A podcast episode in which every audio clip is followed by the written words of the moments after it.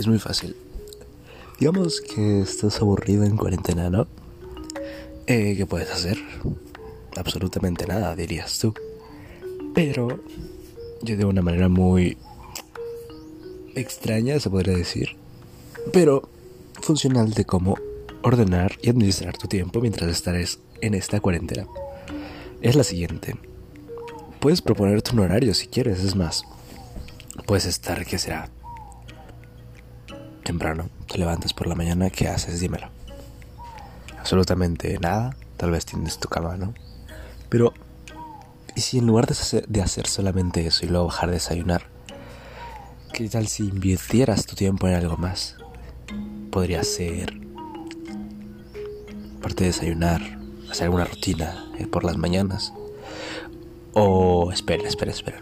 Les voy a contar cómo administro mi tiempo primero. Por la mañana me levanto, mi cama, desayuno, de ahí pues la limpieza general, la higiene, etc.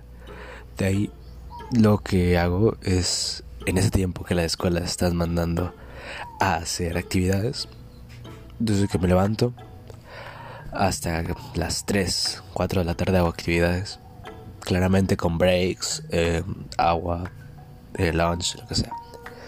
Eh, después de eso, de las 4 o 5 en adelante, me pongo, que será, ayudar en casa.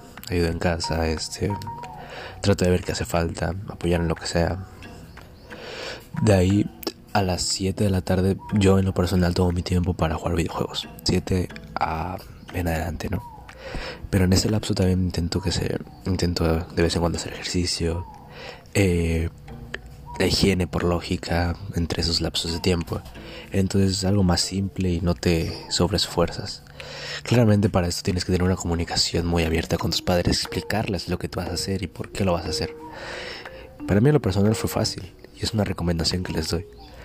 Administren sus tiempos en esta cuarentena y así no se van a aburrir. Si dejan tiempos muertos, tiempos en donde no tienen absolutamente nada que hacer y no los van a disfrutar, ¿por qué no mejor ayuden en casa?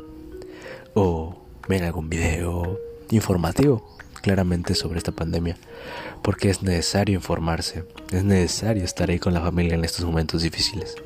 Porque si ustedes no están para ustedes y para los demás, ¿quién va a estar para ellos si solamente tienen ustedes como familia? Entonces, disfruten la cuarentena, no se aburran, no se vuelvan locos intentando descubrir qué más hacer o haciendo tonterías. No, Disfruten la cuarentena haciendo cosas productivas y mejoren ustedes como personas. Porque yo he visto cambios notables en mí mismo que antes no, no estaban ahí. Y cambios buenos.